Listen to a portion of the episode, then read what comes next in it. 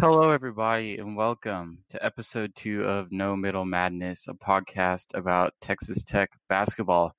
It's been a busy day with the news breaking that freshman guard Nimari Burnett is leaving the program. We'll touch on that. We'll also talk about Kansas State and how that game went, a little bit about Oklahoma State and that dramatic ending. We'll also look ahead to Iowa State.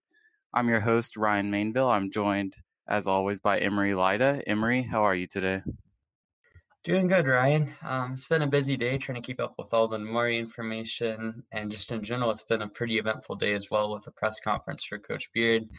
Um, yeah, I mean, it's been really eventful, and I'm looking forward to kind of talking about Texas Tech basketball. Um, ben, obviously, with the news of Nimari transferring, it's something that we really didn't necessarily anticipate on the day. So I guess no better way to start this by kind of asking, what were your initial thoughts on that transfer? Yeah, so I was a little surprised this morning. Uh, just got a phone call and it sounded like this was going to happen around 11. And so I reported it. And then Shams Charania also started reporting it at The Athletic, who is like the biggest basketball writer in the world.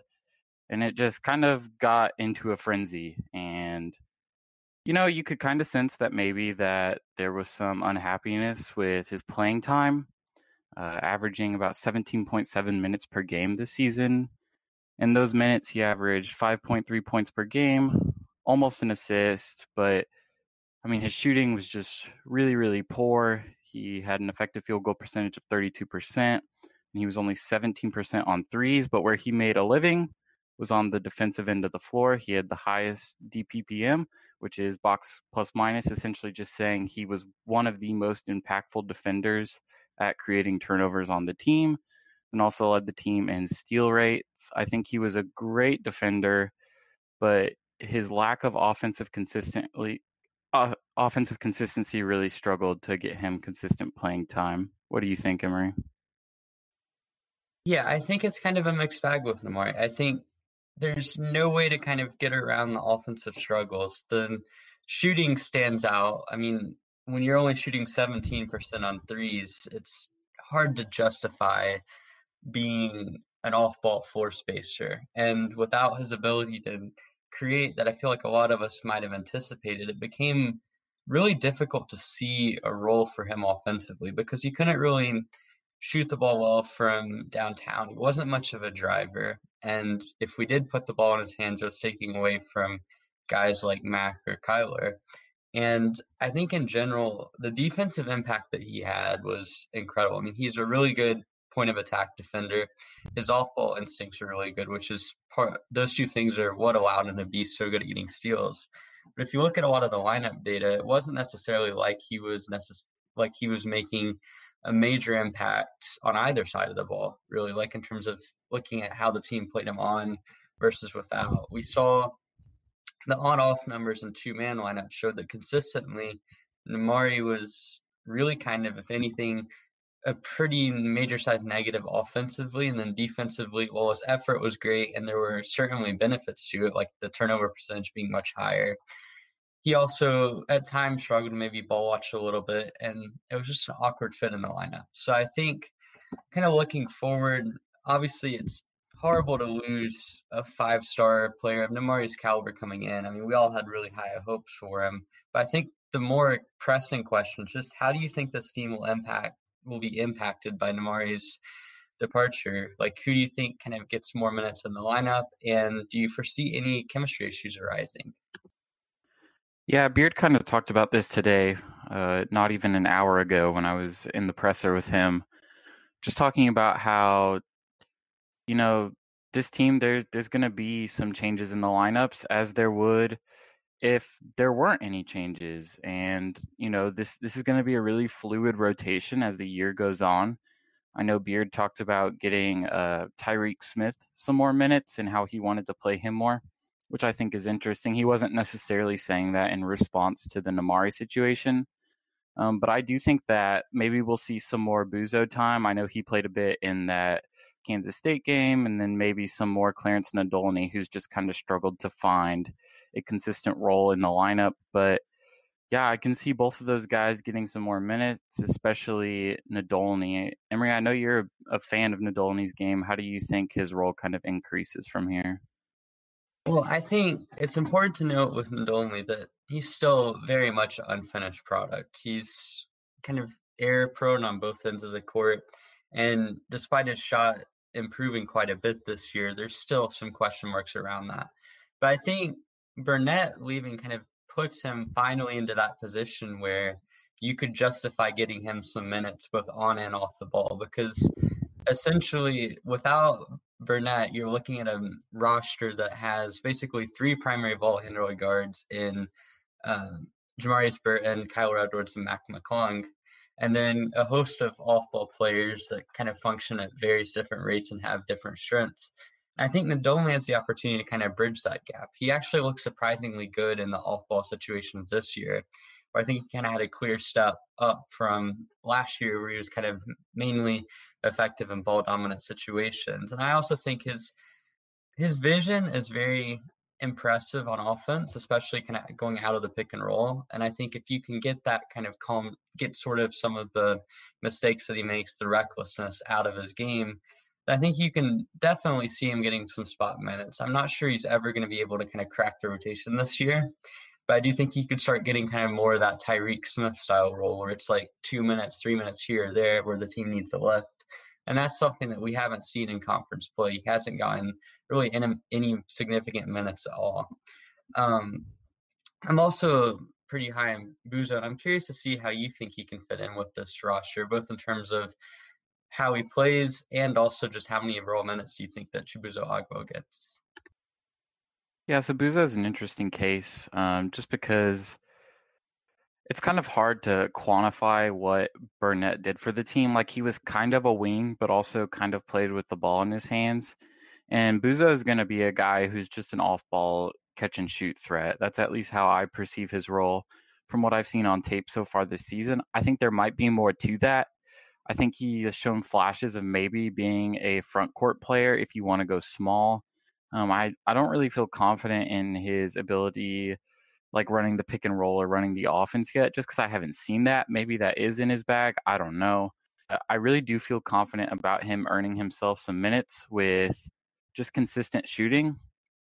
Right now, I think that he could maybe take some of those Avery Benson minutes, but I mean, Benson's a guy who comes onto the floor and is a good culture guy for you and has a really high motor and also makes a living on the defensive end of the floor. And that's where I think Buzo probably uh, would like to improve and probably needs to improve for him to earn more minutes. I can't think of any instance on film where I've seen him make a mistake that would uh, like deplete his minutes. I think he maybe missed like one or two rotations, but right now he just needs to be a little bit more intense and play more on ball defense. But I think maybe by the end of conference play, we're we're looking at him playing ten or twelve minutes per game. Does that sound fair to you, Emery, or a little too high?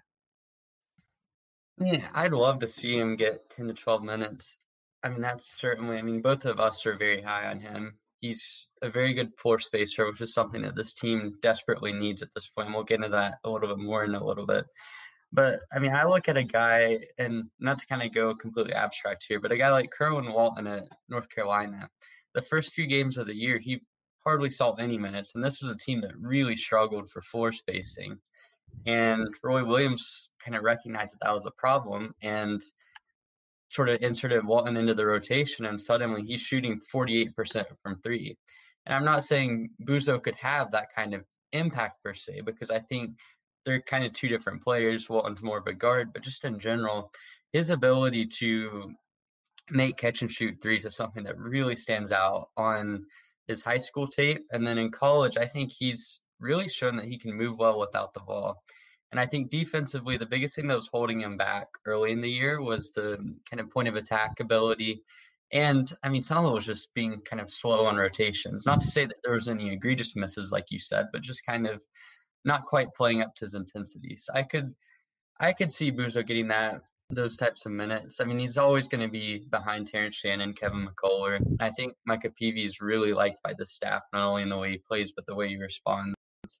But there's definitely opportunity with Burnett out, and I'm really kind of interested to see how he develops throughout the year. Yeah, so let's go ahead and talk about the last game that Buzo played in, which was that Kansas State game. Texas Tech won 82 to 71, pretty high scoring game.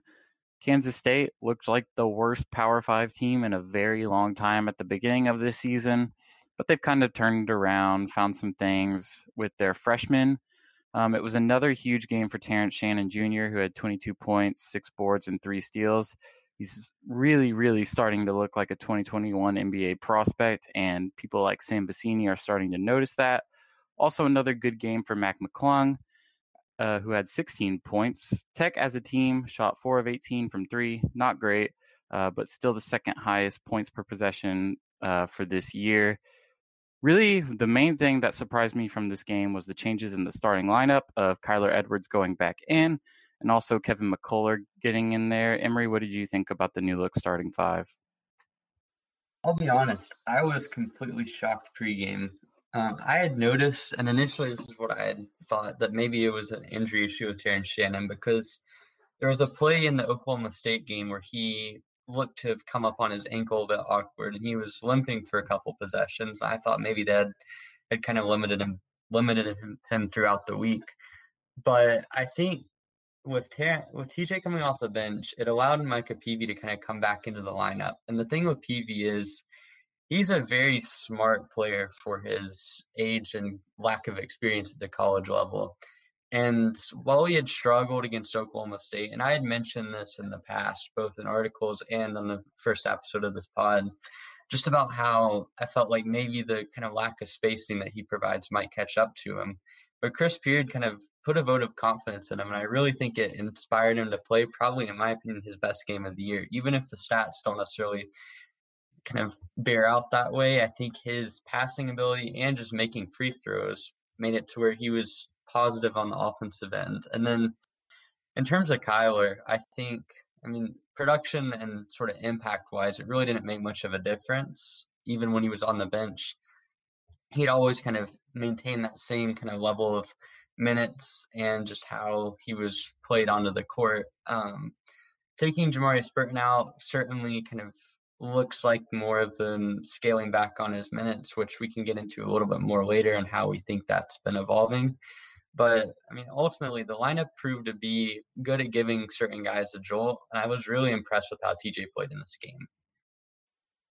Yeah, I think it's interesting because Beard was talking about this post game, and he said that essentially Shannon came up to him before the game or in practice leading up to the game and said, Hey, however you want to use me, just do whatever you think is best. I want to be coached hard by you. So just do whatever you feel is best. I don't need to start. Something along those lines. I don't want to misquote either of them. But I mean, Beard obviously has a lot of respect for actions like that. And he did what he felt was best, which was to move Shannon into the reserve kind of role. And Shannon played very, very well. And I think that, like, fans and even myself alike that we can kind of overreact to the starting five and it signifies like at first I thought maybe that like Shannon like didn't have a good week of practice and Beard was trying to like wake him up a bit or something like that. But really, I mean, like just take what Chris Beard says to heart and that he truly does believe that he has seven or eight starters in like on this team and he's going to continue to use those seven or eight starters in different ways. And he said that again today where he was like, nothing's ever going to stop changing. I want to keep messing with my lineups and I want to keep messing with my rotation until it's good.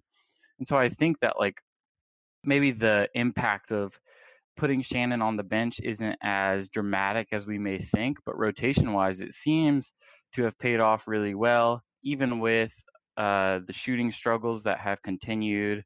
Emery, what do you think? I know we talked about this last episode, but how big of a concern should tech shooting be?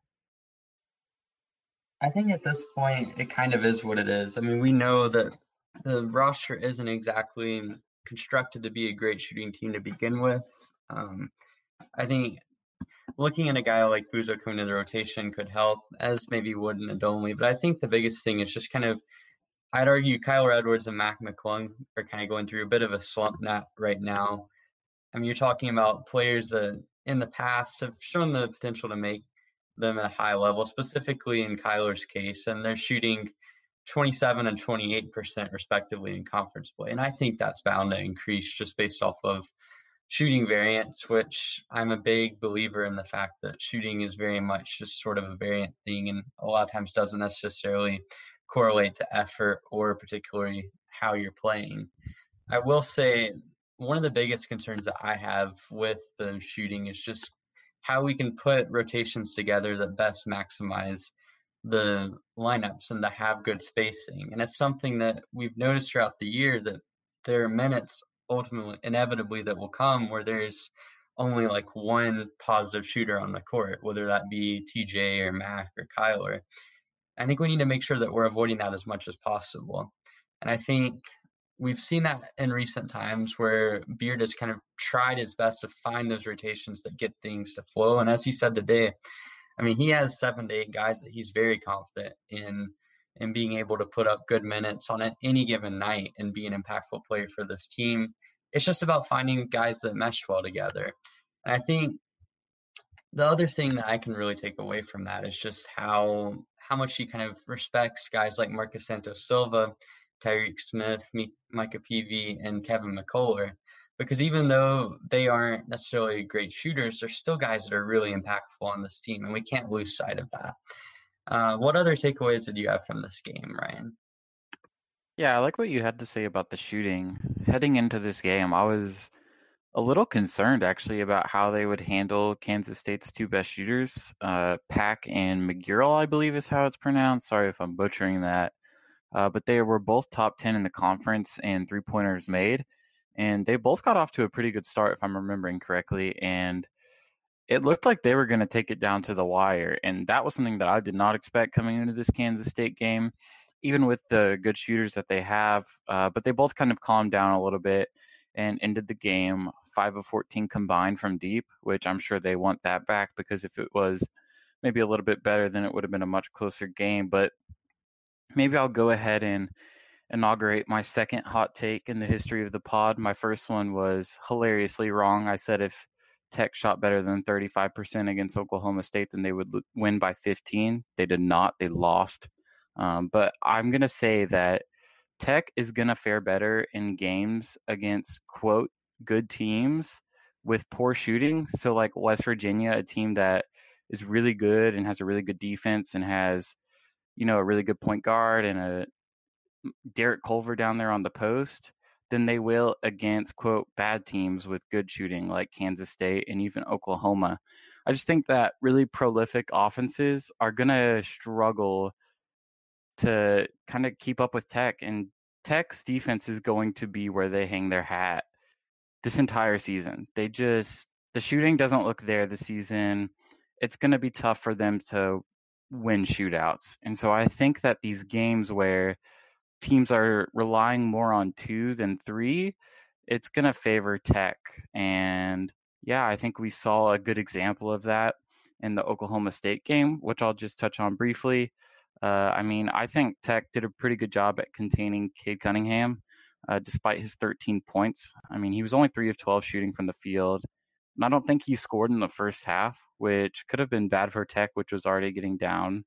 Um, you know, they had a 10 to 14 assist to turnover ratio, which was uncharacteristic for Tech. I think that was a big part of the of the loss. But again, a lot of good shooting, which I didn't expect in this game from Oklahoma State, especially the transfer Bryce Williams. He was just out of his mind, especially in that first half. Emery, is there anything you want to touch on on that Oklahoma State game? Yeah, I think First off, going on your hot take, I actually really do agree with that. I think it's bared out in the past with Chris Beard teams as well. I look at a game like the 2018 2019 team playing Duke in Madison Square Garden, and Duke, if you remember that year, was really struggling to shoot the ball. I think they shot something like two of 20 in that game. And even if they had the best player in college basketball, it really didn't matter because they couldn't find a way on the inside to continuously outscore Beard's squad. And I think that's something that will bear out true again this year. Teams that struggle to shoot from three are going to have a hard time getting enough points to necessarily outscore Tech. And that's not to say that they can't. I mean, Tech's by no means an unbeatable team against these teams that struggle to score, but it is going to make life more difficult.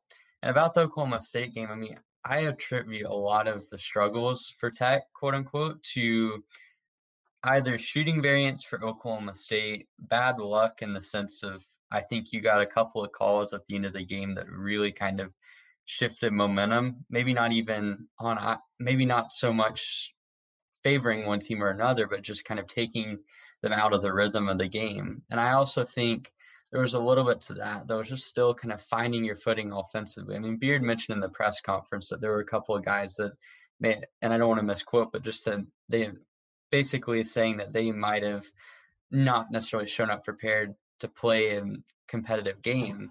And I think that, well, I'm not necessarily someone that believes in effort correlating to shooting. I do think it has something to say about maybe the defense wasn't quite as energized and focused at the beginning of the game, and Oklahoma State just simply carried that momentum and held on. Um, and Oklahoma State's a good team. I think they took West Virginia to the wire, should have won that game. They blew like a 19 point lead.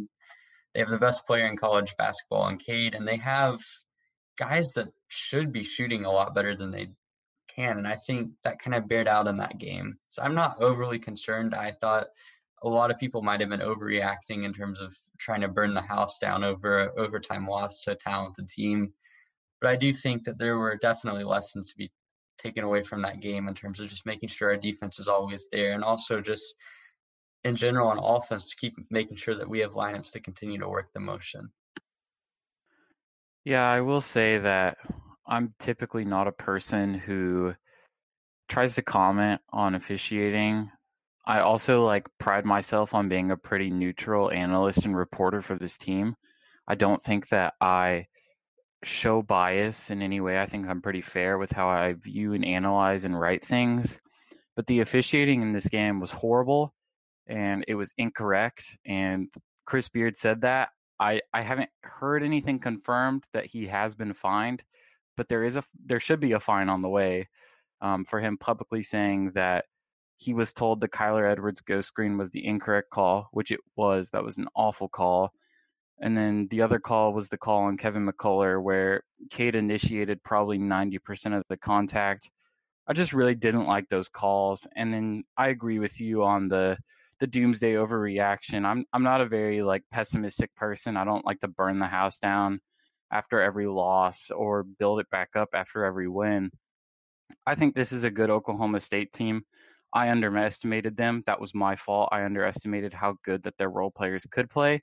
Um, but I mean, this just teaches us the variance of Big 12 play. And I think that's something that, you know, fans are going to have to get used to is how crazy this conference is. And I mean, Oklahoma State, like you said, taking West Virginia down to the wire, up like 15 in the second half at some points. They're a trap game for any team in the top half of the Big 12. I think they only lost to Texas by like one, maybe it was three. But yeah, they're a trap game. I don't really love overreactions and I don't love reading them, but I mean, it is what it is. I get it. Um, but yeah, this Oklahoma State team is good. On the other hand, Tech is going to head in two days to play Iowa State, who is two and six on the year. They're 0 and four in Big 12 play, with a really bad loss to that Kansas State team, and then some close games with the top tier of Baylor, Texas, and West Virginia. In their non conference slate, they had a huge loss to Iowa, mainly because of Iowa's prolific offense. Their defense just had no answer. Emery, do you want to touch on some of the Cyclones' key players? Yeah, so I think the first player I want to mention is Jalen Coleman Lands, and I'll get to why that's an important name in a second. But he transferred in this year from a certain school in the Chicago area that Tech happened to play last year. He averages about 13 13.5 rebounds a game. And despite being a guard, he really doesn't play a ton of facilitating minutes. Um, that would be Rasir Bolton, who averages 14, almost 15 points a game with five rebounds and five assists. And he's also a terrific on ball defender, averaging about two steals. Uh, and then you've got Javan Johnson, who has really played well in Big 12 play in my eyes. I got a chance to catch the Texas game live, and I've kind of looked at it since then. And he was really impactful on the offensive end. Really strong guy, averaging about 12 points, 3.6 rebounds, 2.6 assists per game. And then you've got the guy that Chris Beard thinks has been at Iowa State in nine years, and I have to say I agree. and that's Solomon Young, who's averaging about 11.6 points on 56% field goal percentage, all of it coming inside the arc. Um, those guys are all, in my opinion, talented players. I mean, you're not going to find many sub 100 teams in both KenPom and T rank that have that amount of talent on them. And it's just kind of interesting to see. And as for Coleman Lands, I said that I would get into that, but Tech fans are going to remember him because he hit a game tying shot against Tech at DePaul last year in the game where Terrence Shannon first had his almost coming out party, his homecoming game per se. And in that game, he didn't necessarily shoot great, but he was right there for that game winner. And that's something that you have to remember about this Iowa State team. They might not be good per se, but they certainly have the talent and the capability to play to their opponents. I mean, someone they were up on Baylor for portions of that game, and really, even though they lost by I believe it was 11, it was a close game throughout. And then a team such as um, a team like Texas, you would expect coming off of a major win in Allen Fieldhouse to be able to blow them out. But instead, Iowa State played them extremely close. And I just think this is not a game that Tech should overlook. They have a lot of talent on them, on their squad. And I just think in general, it's about kind of making sure that Tech executes well. Steve Prohm is four and four against Chris Beard, and he's won three straight games, but or Tech has won three straight games over Prohm, But I think this is Iowa State team. Look at what they did to Tech three years ago when they were bottom of the conference and still demolished the Elite Eight Texas Tech squad and Ames, and it becomes clear why Chris Beard is coming into this game with so with so much respect for Iowa State. Uh, what do you think about Iowa State and specifically just about kind of how this current team is made up?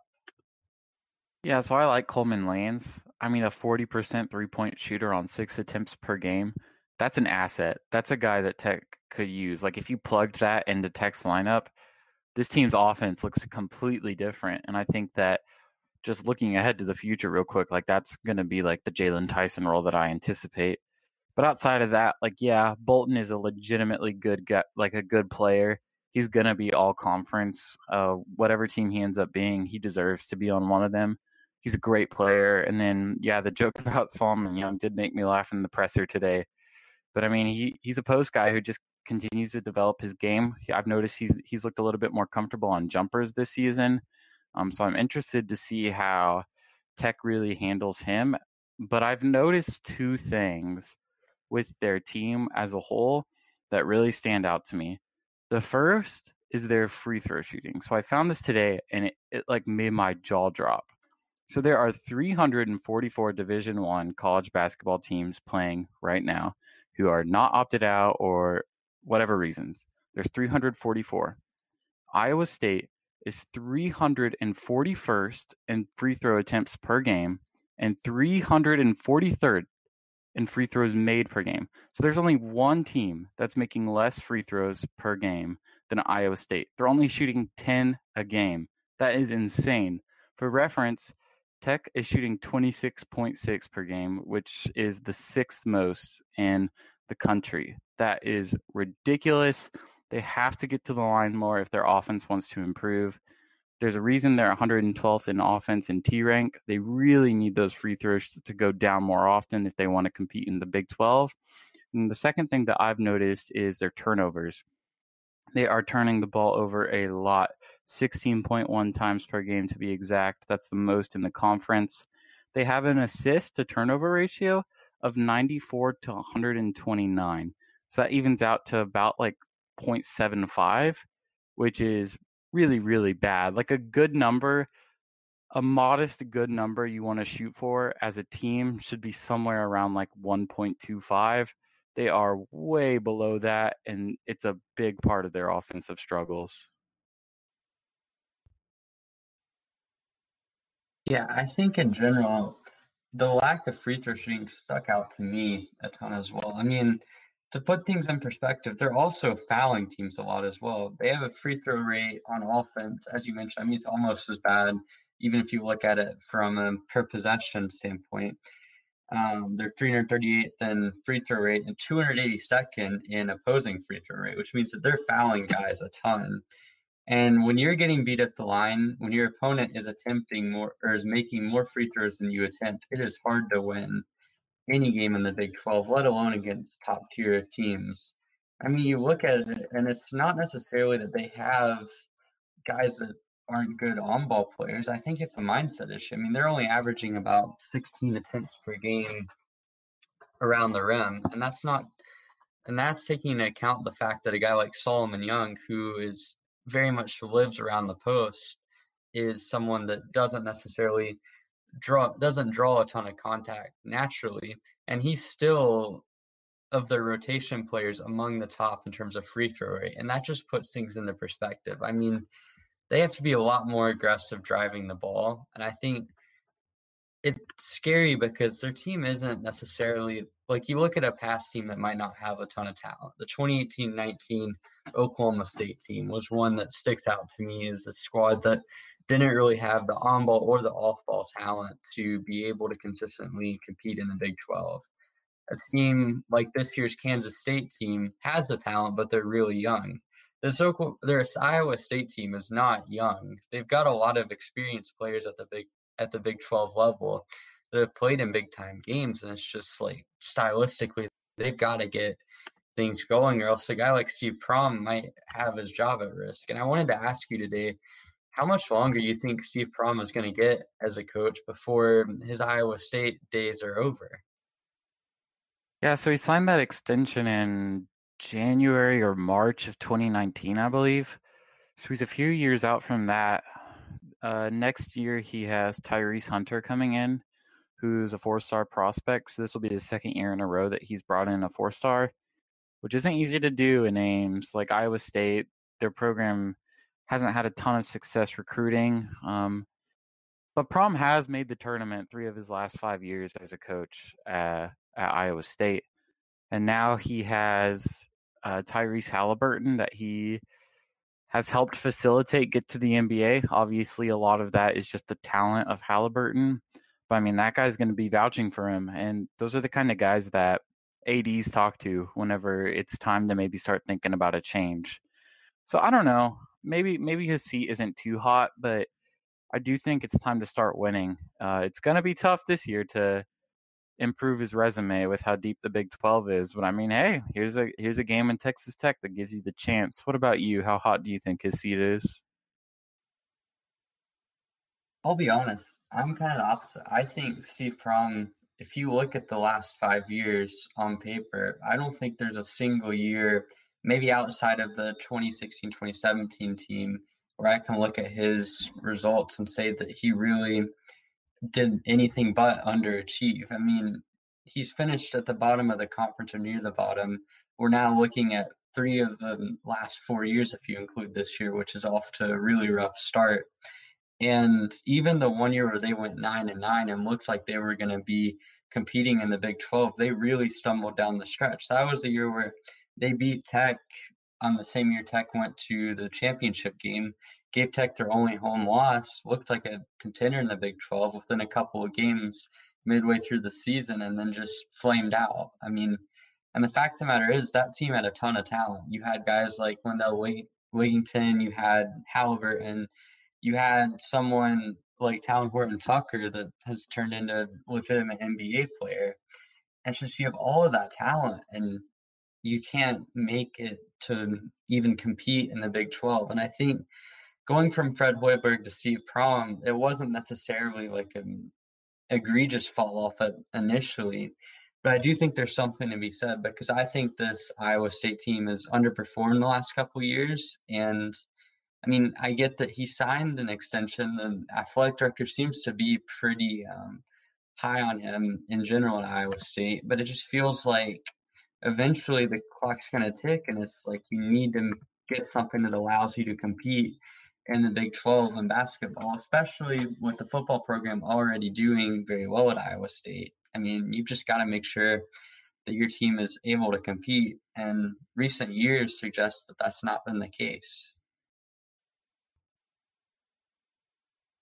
Yeah, that's interesting. I could definitely see maybe some some changes happening, some shakeups that maybe I don't predict, but I like your perspective. I like to hear it.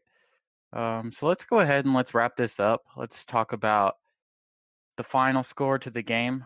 I'll take Tech winning this one in a little bit of a high scoring game. I'm going to take Tech winning 72 to 59. I just don't think there's enough firepower to overcome Tech's defense. I think this is going to be a really good week of practice for Tech. I think that you know they're they're going to be learning some lessons. There's a shakeup in the program. It's going to be an intense week, and I think that that's going to carry over into the game. I'll take Terrence Shannon for the top scorer for Tech. Just continue the the campaign for an NBA prospect, but also Big 12 Player of the Year. I mean, if there's a time where like Cade starts slowing down or someone else, then Shannon can really put himself at the top of the list. Then for the top scorer for Iowa State, I'll go with Bolton, of course, just such a skilled player when he has the ball in his hands. Emery, what are your predictions? I think I'm going to go a little bit more conservative in terms of the high score. I think Iowa State is a team that this year has played a little bit of a slower tempo than maybe we're accustomed to seeing from them. I mean, and that's not last year they were around 89th in the country in tempo, and this year you're looking at a team that's closer to 160th. And I think that's something that we can't really overlook. And the fact is, last year at Texas Tech, when they played Iowa State, they absolutely dominated them. They won 87 to 57, and it was a team. It was probably one of Tech's best offensive showings all year. Um, you had guys like Kyler and Ramsey both putting up some of their best numbers in conference season. And I think that probably would be a little bit of a sour taste in Iowa State's mouth. Granted, I thought the same thing last year, considering the year before Tech won the Big 12 title on their home floor. But I mean, I just think Iowa State's got something to prove, as does Tech. And I'm going to take Tech in this one 66 to 60. I think it's a close game. I think Iowa State has proven the last few weeks that they can compete at the Big 12 level. And after all that I said about Prohm, I still think he's a decent coach. He'll have the team ready to go for this game. And I think the talent on this team is enough to be in a game with Texas Tech and then put some pressure on Tech to perform. And for my leading score, I'm going to go with Terrence Shannon, just like you did. I know it's kind of a little bit of a medium take, not really too much of a bold prediction there. But I do think TJ's been on fire in Big 12 play, averaging over 19 points per game. He's doing it remarkably efficiently, too. I mean, he only took nine shots on Tuesday. And you have to think that on a in a game that's as close as I'm predicting, TJ's going to be on the court for almost 40 minutes probably. And we've seen that in recent in recent times, Tech has really been looking to make sure that he's more involved in the offense, whether that be giving the ball for more straight line drive opportunities or letting him handle in transition and just and then also utilizing him as a spot up. So I think Shannon, like you said, is a good threat to maybe become an all Big 12 first team type of guy, maybe even challenge for conference player of the year. I mean, Jared Butler and Cade Cunningham are about as tough as they get to unseat those guys. But just in general, Shannon's start to the year has been impressive. I think he continues it. I think he drops a solid 19 and 7 type of line. And I'm excited to see how this team goes forward in Iowa in Ames this weekend. Ryan, do you have any bold predictions for this game beyond just the final score and the top score? I don't think I have any hot takes left. I think I've gotten enough out so far. Um, but maybe I'll maybe I'll leave one out. Let me pull one out of the bag real quick. Okay, I'll go with this. Terrence Shannon Jr. makes three or more threes this game. I have no basis to base that off of besides my own instincts. So we'll see what happens on Saturday. Should be a good one in Ames. I like your prediction too. Uh, thank you for listening to episode two of No Middle Madness. Thank you for supporting us through the first episode. I saw that we had received a few reviews on Apple Podcasts. Thank you for that a lot. It truly does help us out and help us grow. We really appreciate that. If you enjoyed this episode, go leave us another five star review. It really is appreciated. And we'll actually be back sooner than later. We're going to give you a special episode sometime early next week where we're going to preview a top team, not only in the conference, but in the country in Texas and Greg Brown and Shaka Smart with hair. That should be a really great game. Uh, we look forward to talking to you again soon. Thank you for listening and have a good week.